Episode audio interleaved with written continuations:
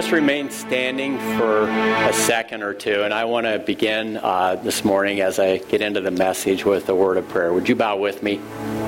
Father, as we come into 2019, we pray, Father, that you would just breathe upon us uh, a, a wind of change, a wind of freshness that this day could be like starting the first day when everything was new and fresh, when your church began and people looked all around and they saw you moving and they knew it was different. And Father, you just expect that every day as we posture ourselves to you. And we pray that we can continually look at the new mercies of each day and trust that each day is another page in the story that you're writing and that we are open to everything that you're doing. And I pray that as we attend to your word right now, that you would just help to write, that you just begin writing in our hearts and lives that new chapter. We surrender ourselves to you, trusting that your Spirit will just lead us through it. And so bless the word, bless the series, bless everyone here, Lord, as we each bring whatever it is that is on our heart before you and surrender it to you and trust that in return you will fill us and not disappoint. And we ask this in Jesus' name. Amen. Go ahead and be seated. We are beginning a brand new message series entitled Start Here. And it's really a depiction of how it is that we attend to the path that we're called to live on. And uh, last week, uh, uh, my friend Steve Elkins filled in for me and just kicked it off with uh, a hard look at how it is that the Bible is an important guide in the whole in the whole in the whole journey. Uh, and it's also uh, for pastors. It is international. Pastors take the first day of January off, and so a lot of us after December we're pretty exhausted, and we take that opportunity to take some time off and get away and, and recharge. Uh, so we uh, three three of my family members uh, went down to Asheville, North Carolina and just checked out for a while. Have you ever heard the old adage, a change of, of pace and a, or a change of place and a change of pace equals a change of perspective? Well, that's, that's essentially what we were looking And uh, it's always nice to get away and then come back and then have a, a fresh look at everything. And, and you kind of wish that could stay with you. But the fact is, uh, the memories kind of fade and you get caught up in the moment, and then here you are. And for 365 days in the, in the year of 2019 of our Lord, uh, we will begin each day trusting that God is somehow involved in the process. And our role here is to help you to see how that works. And the series is really designed to give you some things to ponder as you look at the year and as you ask God, what are you doing in this year? in, in my life, in my family, in my relationships, in my world. And hopefully, as we attend to a part of the Sermon on the Mount that Jesus gave, we can uh, come up with uh, some things that will guide us, a, a map, if you will. Uh, when we traveled down to Asheville, North Carolina, nobody warned me, and I, and I should, have, should have known this. When I looked on my phone and I typed in Asheville, North Carolina, and then the map said, This is how you go. Uh, I didn't realize that they designed the saw after the highway that goes through West Virginia. Did you know that? Because it's just like this and this and this and this. And so all the way down through the middle of West Virginia, it was like this and this and this and this, which was kind of fun if you're the driver. But if you're looking around at the passengers and their color change is from sort of a, healthy pink to uh, uh, uh, kind of a gray blue, you know that the road is not treating them very well. Well, we did make it down there, and everything in the interior of our car is intact, and it was good to get away and get refreshed. But you know, when you look at the map, it's never like what you think the territory is going to actually be. It's just, a, it's just a depiction of what to expect. It gives you some ideas on what's on the road ahead. And that's the best that Jesus could do for the people that he was offering this, really, this, this new way of looking at life to. You see, Jesus came to earth, he had a mission to take all the people that felt so disconnected from God because of all the barriers that had been set up that were keeping them from coming close and give them a means that radically changed how they understood what it meant to be a believer and a follower of God. And he kicks it off on a mount. And if you know the Bible story, you know that a lot of things happen on mountains. And one of them that is significant is when God called his people out of Egypt into, uh, into being as their own nation. He gave a, a, a prophet named Moses the responsibility of guiding these people through this, through this path that they would be called to follow. And Moses did something significant that just stuck in their mind so much that it changed their view of how they looked at life. And that was the giving of the law and the Ten Commandments. And it was a way of saying these sort of describe what it means to live a life if you're going to follow this path.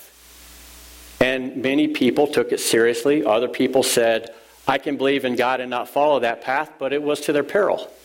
And when Jesus came on the scene, he had discovered that the guidebook, the GPS, the map, the law, had actually become the thing that people were worshiping. It would be no different than me typing in Jesus on my phone and then looking at a picture or the name and then start worshiping my phone.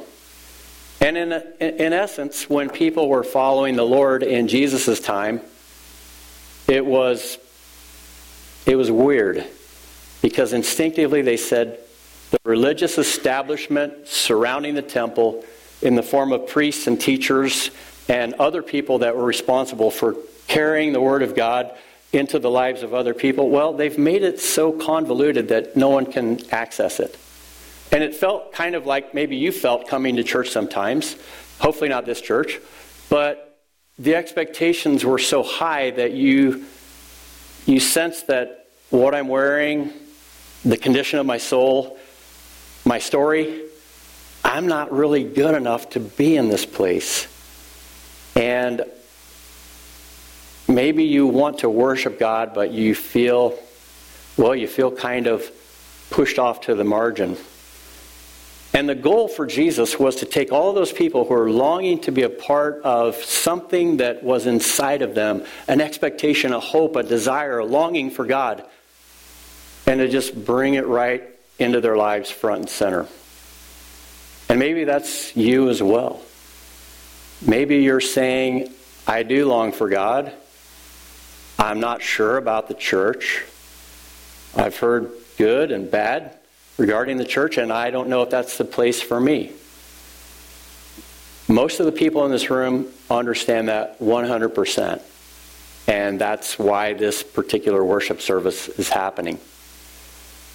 But we also know that, like the people that Jesus was speaking to on that, on that little mount out in the country, that little retreat where everybody everybody and their cousins said Jesus is going to go and he's going to say something very powerful. And they went and they listened and they realized that this is nothing less than Moses giving the law on Mount Sinai. And they clung to every word. And Matthew recorded this whole sermon, and it's in Matthew chapters 5 through 7. But what I want to look at today really is the bottom line stuff that he, he, he, he brought the whole sermon into conclusion with. And those things for the next four weeks are going to be what you and I need to look at. And they start with a, a, a verse from uh, chapter 7, verses 13 and 14. And he says this Enter by the narrow gate, for the gate is wide and the way is easy that leads to destruction. And those who enter by it are many. For the gate is narrow and the way is hard that leads to life, and those who find it are few. But when they heard this, they're thinking, Where are you going with this, Jesus? I, I see you kind of laid out the, the, the map, but we really don't know personally how this applies to our lives. Well, in other settings, Jesus said, If you want to know about that gate and you want to know about that way, John writes in chapter 10 Jesus is the gate and he is the way. And people step back and they scratch their head and they're like, We've never seen it played out that way. We've always believed that the teachings that would lead us to God were encased in a word, and we had to elevate that word, which is all true. But the word became an end within itself, and then it became distorted, and then it became alienating to people who were trying to find God through it.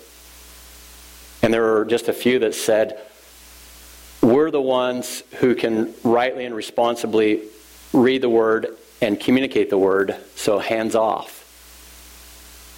And then there's people like you and I saying, We just want to follow God. We just want to know some ground level instructions on how to follow the path. And when Jesus said all of these things, he, he was saying that here's the problem. It isn't that you're on a path because all of you guys are on a path. And let's just go ahead and show a slide of that for a second. The problem is we're not even sure if the path is going to lead us to the right destination. And many of us have wrapped our minds around certain things that we value highly, and we followed the path of those things to a degree that after a while they, they lost their luster. They no longer fulfilled us. They weren't the promise that we thought that they had, they had bundled into them. And while we were in, in Asheville, North Carolina, everybody said, when you go down there, you need to go to the Biltmore Estate. Has any, have any of you ever been to the Biltmore Estate? Okay. Well, that's what it looks like uh, during Christmas. That's kind of what we saw. There's a couple of things about this that I, I think you need to be made aware of. A third generation Vanderbilt who had lots of money and lots of time decided that he wanted to build the largest house and estate in the country. And so prior to him coming into, into, into his own, he had a great grandfather, George Washington Vanderbilt, who sort of scoped out Asheville. And then George's son became a railroad magnate who was really responsible uh, with a couple other people of making sure that everyone could go everywhere in the United States whenever they wanted to via rail. And he made a lot of money off of it. So much so that if you say the name Rockefeller or Carnegie, then you got to say Vanderbilt as well. Just more money than you could ever imagine. It would be equivalent to the Bill Gateses and the Mark Zuckerbergs and the Elon Musks of today, or Jeff Bezos. Those were the guys of that era. But here's the question where did, where, where, where did this family land? Because you see, as you look at that house, it's beautiful, but it's a, it's a showpiece. And it's been a showpiece since 1938. Matter of fact, the house was built in 1895. And guess how long it was occupied? A house like that. And it's huge and it's gorgeous. And it's a house that you would think that if somebody lived in that house, they would be living in it for generations. And you go inside and you're like, man, this just blows me away. Yet this house, the largest one on American or United States soil, was only lived in for 50 years, maybe a couple generations at best built up by a trust baby who had enough vision to steal a design from somewhere in France and plop it right down in the Great Smoky Mountains. And it's beautiful, it's gorgeous. But there's something about it that's not even sustainable. And as awesome as something like that is, it's almost like it overpromises but under-delivers. If you look at an aerial view of this house, you'll see this beautiful square in front of it that is like a mall. And you won't see that Christmas tree. Now, interestingly enough, I had a plant expert with me, and this is what he said about that tree when he looked closely. He said, I, They make it look like it's been planted there. because it's a real tree. But it's not because it's leaning a little bit and it's dying. And I'm like, You mean it's fake? You mean it's not a real tree there? And he's like, Yeah, it's not real. I said, Do you want to go push it over? And then we decided that we'd try to have some fun other ways. Well, the point being, here you have this family that has access to pretty much uh, the most amount of power in the world and resources. They're from that Gilded Age. And yet, where are they now? Because after Cornelius Vanderbilt, guess who came next? You know any Vanderbilts? Anybody grow up in the 70s or 80s? Gloria Vanderbilt? Okay, so now we've got Jeans. And then after that, there's another Vanderbilt who's just a news anchor. You know that is? Anderson Cooper. So that's kind of where it ends. And you're thinking, why wasn't that sustainable? And then Jesus shows up on the scene in contrast because that's really what this is. It's a, it's, it's a series of contrasts. And he gives, in all of his poverty, only one thing and that is a means by which we can access to God. And he tells it in a sermon that was probably much longer than the one I'm going to give you today. And people just, they, they were on the edge of, well, whatever they were sitting on. And as they were hearing these words, wheels were turning and they recognized something that God is not so much about the substance of the law, which he truly is because it defines so many things about him, but it really is a signpost to something greater, and that's him. And when Jesus said, Broad is the gate that leads to destruction, but narrow is the path that leads to life, he wasn't, he wasn't saying that if you just follow this particular set of coordinates that you plug into your phone, it will get you there. But rather, he was saying, which is something that we didn't have the whole time, he's saying, But I will lead you. I will guide you. Because you've been following something in your heart that is of great value, but it's somehow disappointed. It could be the pursuit of, uh, of wealth, like the Vanderbilts. And as I was walking through all of the opulence of what these guys had, I thought, would, would I want a house like this? Would you want a house like that? Now, let's be honest. Would you like to have a house like that? Because careful what you wish for. Because anything like that that is going to last takes a lot of work, takes a lot of energy, a lot of sustainability. And the fact is, uh, the only way that it is even a thing is that as you go into their gate, they will pick your pocket of 65 bucks. And if there's three of you, it's 65 times three. Well, if you get a million and a half people getting their pockets picked along the way, then you can keep it going. But that's about it. You see, there is something about wealth that is the backside of it that we don't always see, and that is with a lot of wealth comes a lot of responsibility and a lot of people who are trying to bend your ear. And so some people followed that road and they said, starts out good, but there's a dark side on the backside. It ends up becoming your, your, your taskmaster. Maybe You've taken something and you've said, I do in my work. I find a lot of satisfaction out of that. But what you discover is even though you're following your passion in your work or your calling, that you have days where it's more glass half empty than half full. And you may even have days where you're like, this isn't even interesting anymore.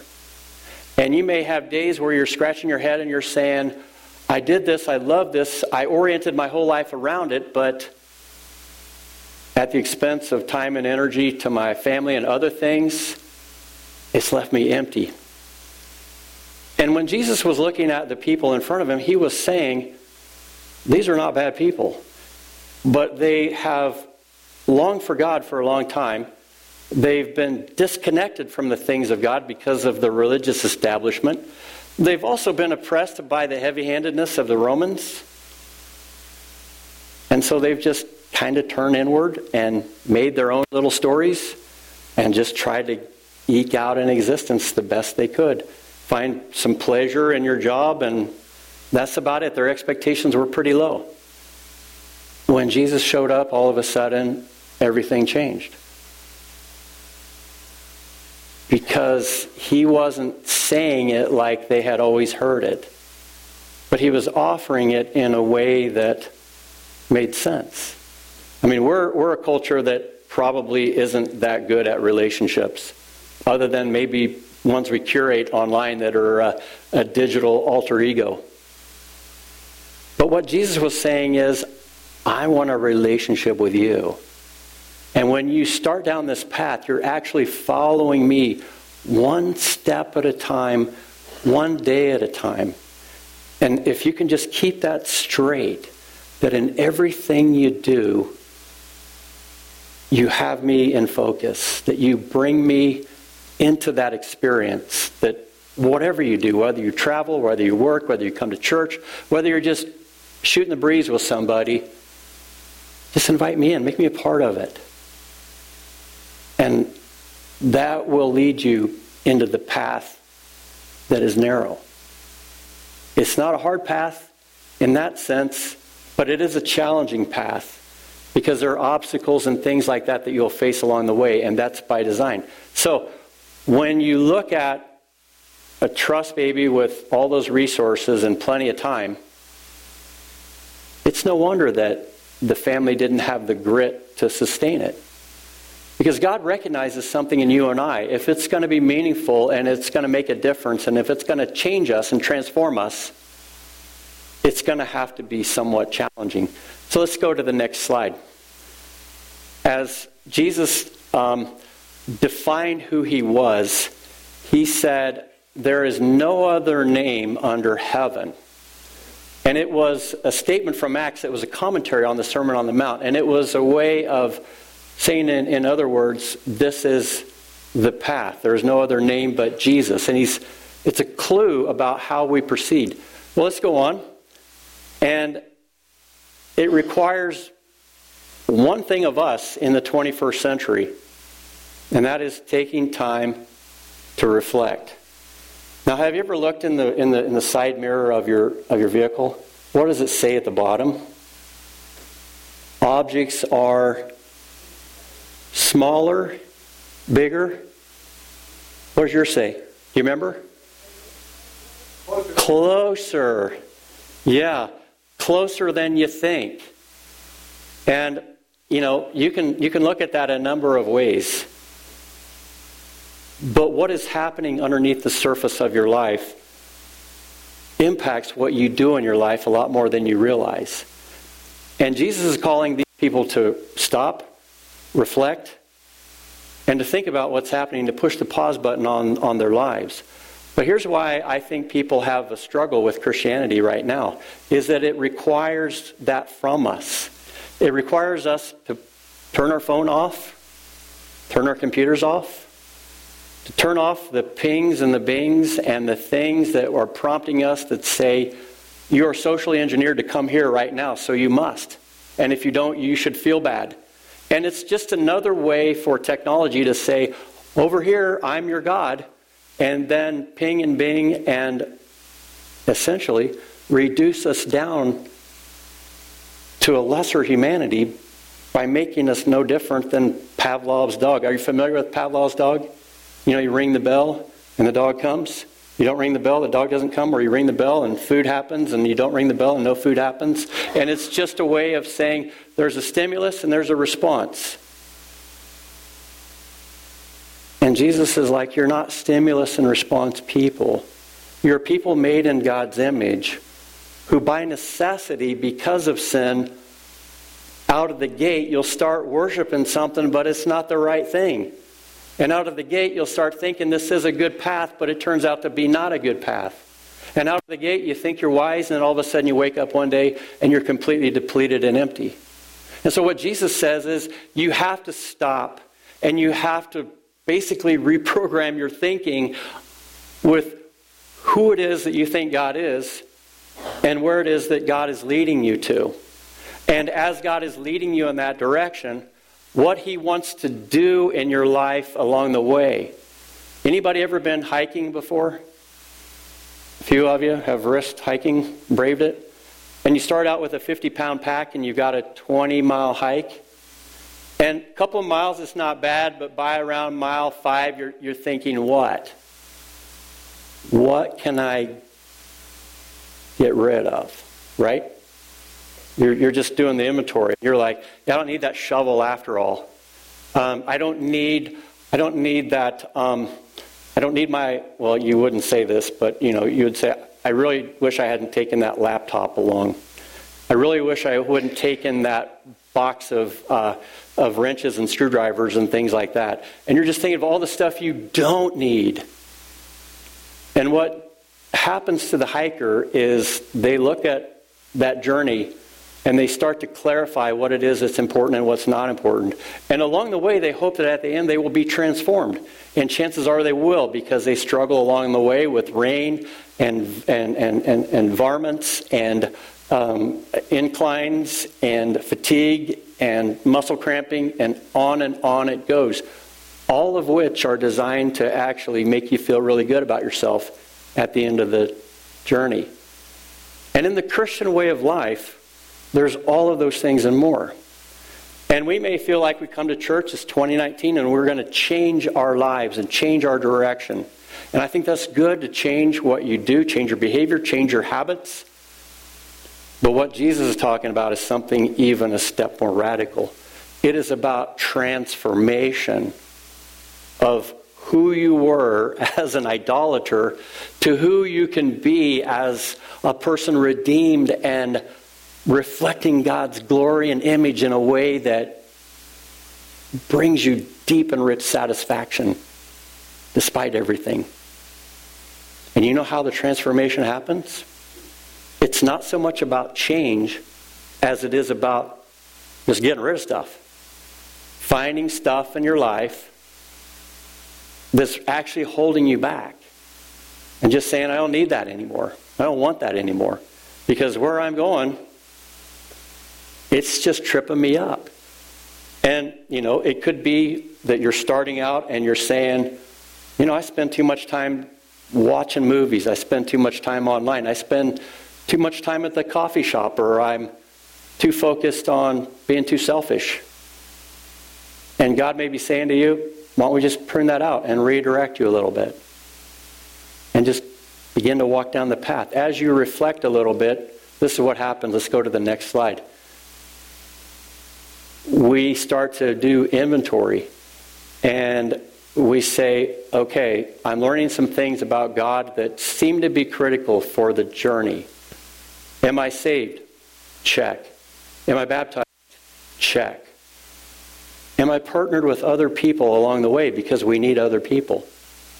Check or not check? Am I part of a community of people that can help me to stay strong? Because I don't know about you, I don't hike alone, I hike with other people because we, we nudge each other along the way. Am I spending some quiet time during the course of the day? Am I stepping back and saying, all right, this day's a fresh day, it's a new day, your mercies are new every morning. I don't want this to be like day day 200 feeling. I want it to be fresh and new. Then you take some time and you read the Word and you ask God to speak to you through the Word, and you enable that process to bring you close to Him as a person relationally. Are you growing? And perhaps one of the best ways to grow is to just begin to shed things from your life. Things that you know in your heart are not good for you or are not going to be useful along the way. Are you praying? Are you talking to the Lord? Are you asking God at every turn, God, are you with me? Can you speak through me? Can you use me? Am I fighting sin? Because really, as you saw the map and the guy going up the hill to the wrong summit, it was his way of just missing the mark.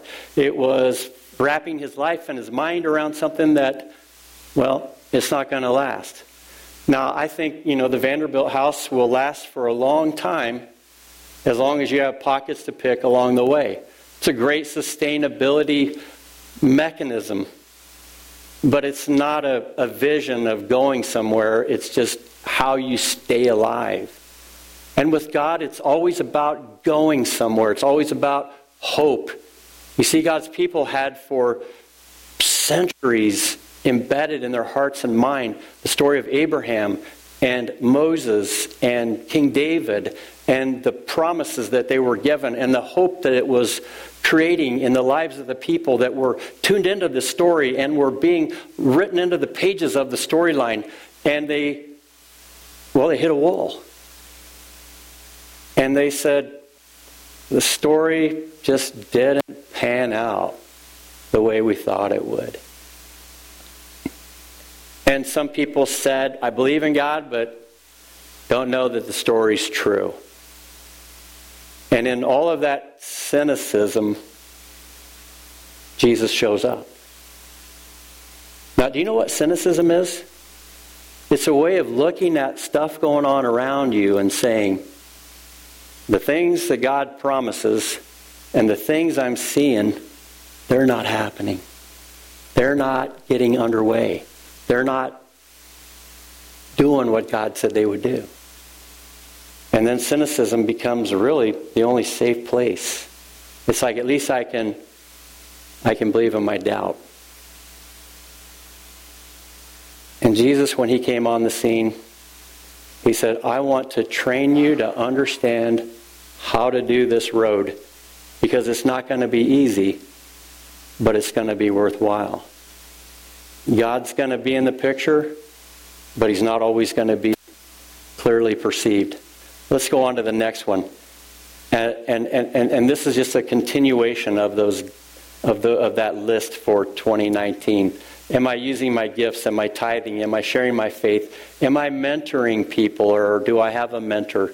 Am I being sacrificial? Am I becoming more? And you can just put a question mark behind the more if you want. And let's move on. The obstacles, they'll be there, but they're there by design. Jesus, when he lived his life here on earth, continually faced opposition and obstacles that you wouldn't expect to happen for somebody who's going to bring a fresh word. But the obstacles became so great that it cost him his life. It may or may not cost us our lives along the way, but we need to trust that the obstacles will come.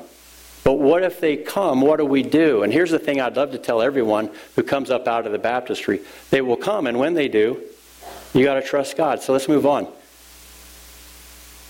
It's a process of overcoming obstacles that God uses to grow our faith. Now, when we went to Asheville, North Carolina, one of the things that probably was more of a highlight for me than anything was the places you had to eat. So we went to what was it? Mushroom, magic mushroom pizza. Only it wasn't what you think. Uh, we went to some kind of funky taco place, very hipsterish. And we just just sampled all these places. I can't wait to get my credit card bill. And I got in the car on the last day, and I'm like, "Oh man, my clothes aren't fitting me anymore." And I got home, and I'm like, "I'm, I don't feel so good." And so I repented by spending 30 minutes on the treadmill and then another 15. And then I did the same thing the next day, and then the next day. And then finally I'm like, was it worth it? And it was interesting that I only felt good from working out, not necessarily from eating all that rich food. And yet God is looking at our lives and He's saying, yeah, you can take the rich stuff and you can take it in and it'll all be good, but there's a price on the back end. Or you can do the workout. You can face the obstacle, the resistance, the thing that will put you in that sharp place that you need to be. But whatever obstacle you face, and it could be just resistance at work, it could be just something in your own life that you're working through, it could be that you are um, you're looking at um, uh, opportunities or something like that, but you can't connect the dots. Obstacles will come. Later on, you may find that you have a health scare and you say, That's an obstacle. I'm wondering, God, are you there? And at every turn, Jesus is saying, just follow me, one step in front of the other, and I will get you through this. Don't panic. Don't look to the right or the left. Just keep looking at me.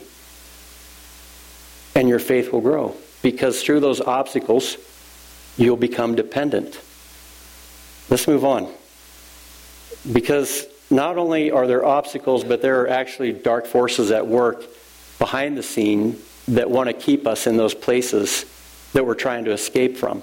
those places that are lesser gods, those things that we want to worship, that the enemy, the dark malevolent forces that are in the unseen realm, are perfectly content for us to stay in that location. Matter of fact, sometimes when people start following Jesus, the obstacles get larger. Because now we're a threat to those dark forces rather than caught up in them. But don't be discouraged. Because one of the things that Jesus didn't elaborate too much on on the Sermon on the Mount was that he's got an answer for that as well. And you will run into them. And when you do, take comfort in knowing that I've overcome even that. And I will get you through it. So let's move on.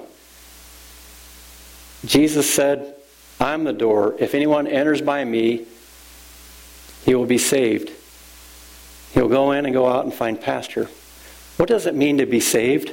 It means to be delivered from the sins that keep us captive. It means also to be transferred from out from under the authority of the prince of this world into the authority of the one who came to redeem the world. God isn't going to redeem us if we don't want it. And so sometimes He just lets us be discontent and following another path until the discontentment overwhelms us so much that we say, Is there a better answer? And many times that's when Jesus shows up. And you realize, yeah, I need, I need something deeper than just a change. I need a transformation. And the transformation begins, first of all, with a transfer from the realm of darkness to the canopy of the authority of the kingdom of God. And it is underneath that canopy of His protective care and His deliverance and His salvation that we find ourselves in the process of being transformed by being in the world but not of the world. Yet I can assure you, after 35 years of being a pastor, I see that broad road every day. And I see that narrow gate. And I have to make that choice, just like you do, to go through that narrow gate. And I'm so thankful that there is a community of people that support me whenever I do because I honestly don't think I'd make it on my own. Are you guys familiar with the Amish concept of the Rumspringa? Do you know what that is? Okay, some of you are smiling. Maybe you're out of that community, I don't know, and you've been there. I honestly didn't know that was a thing until we moved out from South Africa to the little country church in, in Illinois. And when we did, practically the first or second night we were there, because it was right on the periphery of the Amish community, we had Amish an Amish buggy go by about 11:30 at night, and it was blaring Guns N' Roses, and they were clearly inebriated. And I looked at Mandy and I said, "A lot of things have changed since we've left the country." And and and then later on, we were kind of led into what that was all about. Because what would happen is the Amish would, from ages 18, 19, 20, they would just say, you know what? If you want to act like the English, go act like the English. And so they let them go. So the Amish get in their buggies, men, young, boys and young, young men and, and women, go into town, go into a discreet place, change out of all their Amish gear, put on English gear like we got on, and then go to the bars and go to the places where there's dancing and carrying on and just live it up. And then when they're done, they go back to that discreet place, put their Amish gear back on, crank up the ACDC, and off you go. Hopefully, the horses will get us back home because we shouldn't be driving this thing. But what happens to 99% of the Amish? What do they do? they end up coming back to their community. But I'm thinking, you just had the wide gate and you're going back to the narrow gate? Why? Because I think after a few years of doing that, they figure out that on the backside of all of that charm is a price. It's disconnectedness from things that sustain you, from God from your community, and probably some confusion in yourself because you no longer have a story that you're part of. And a lot of people say, you know what? It's not worth it. And Jesus is looking everyone square in the eye in that setting, and he's saying, Is it really worth it? Where you been? Or are you looking for a new way and a new day? And a lot of them would probably raise their hand and say, Yeah, we've had our own Rumspringa. And honestly, a little Rumspringa goes a long way, and we're we want something that the Rumspringa promises but can never offer. And Jesus said, I'm the way. Let's move on because we're, we're landing the plane here. We have to reflect along the way on the Scripture, on what God is doing, and we got to think about what's happening just below the surface when we do. Is God leading me into obedience? Is He leading me into a new way of understanding? And I would say He's even going a little bit further by giving us the Spirit and leading us into a better posture towards the people around us and God by enabling us to bear the fruit of His Spirit.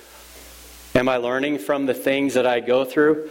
I certainly hope so, because there's nothing worse than trying a whole bunch of new experiences and never learning from them.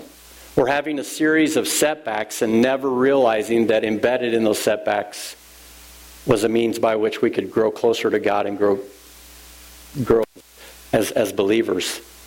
And then recognize that when the painful part of the path happens, God's, He's working. He's working. He's doing something. He's doing something that you could never do on your own. You can change, but you can never transform on your own without Him working through all of this. But you have to stay on the path. And those of us who've been on the path for a while realize that's just how God does it.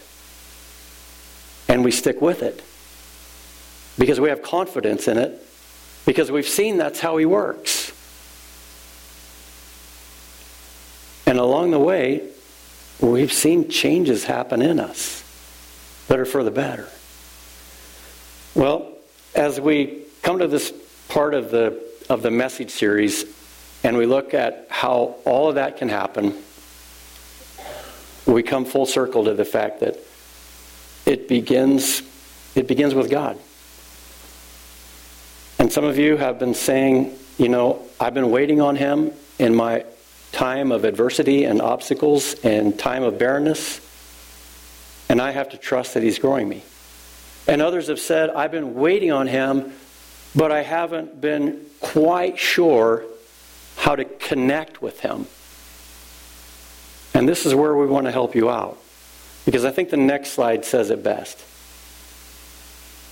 Here we are, and here God is. And then in the middle is something that makes it not work. And that is our disorientation, our sin, our, our, our own moral compass, our own set of right and wrongs, our own things that we have elevated to the status of God in our lives, keeping us from seeing God. And it may be that, like, if you, if, if, if you just portioned my chest into nine blocks, you know, like a, uh, like a Rubik's Cube.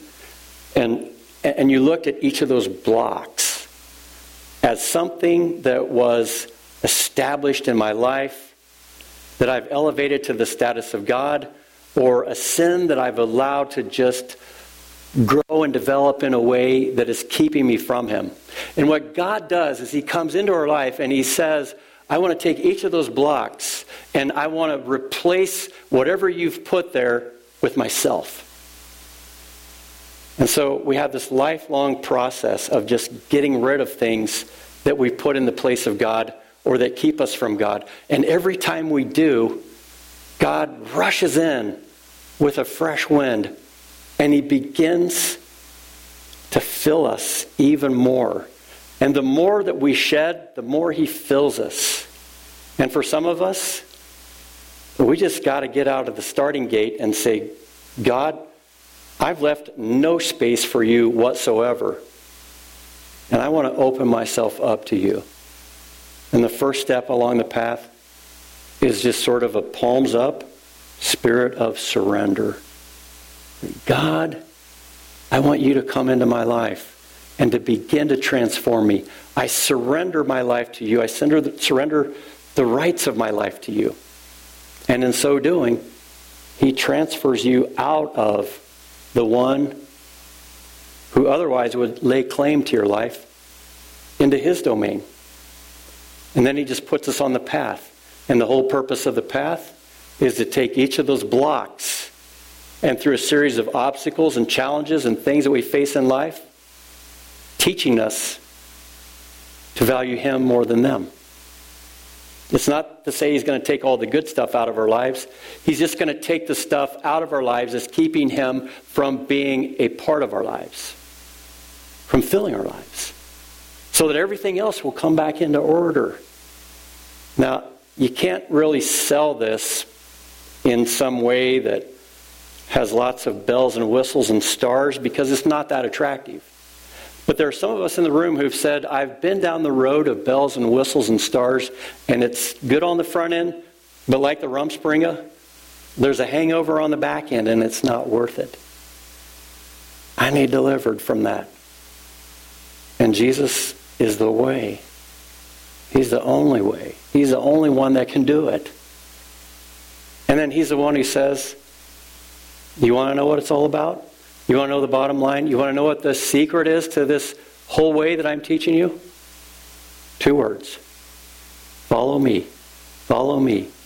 Into your work in the morning, back home in the evening, into every conversation, into every situation, into every challenge. Just follow me. And I'll show you how God can make you into a different person along the way. And we carry that hope in our heart till the end of the journey. And when we get there, like any good hike, we're not the same person we were when we started.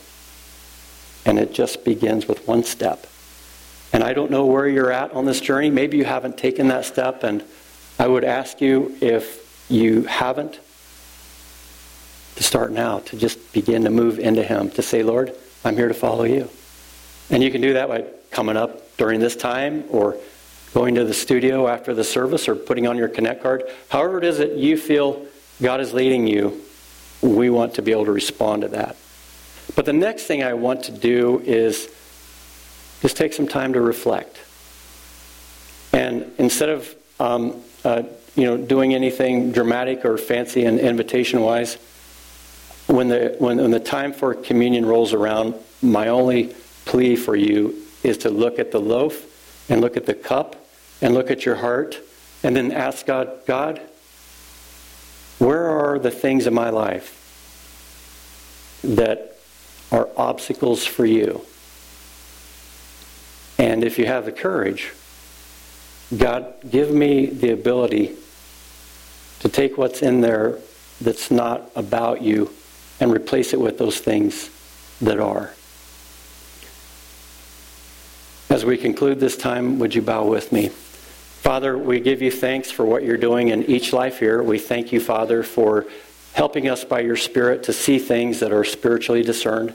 We pray, Father, that your word would not return void, but rather the broadness of the broad path would be revealed in all of the things that are that are the negative aspects that we don't normally see up front. And the, and the rightness of the narrow path would be clarified so that we could recognize that that is the way, that's the way by your design that we become the people that you've designed us to be. And I want to lift everyone up here who is seeking you that through the course of what we are doing in this series, we could draw closer. And I pray these things in Jesus' name. Amen.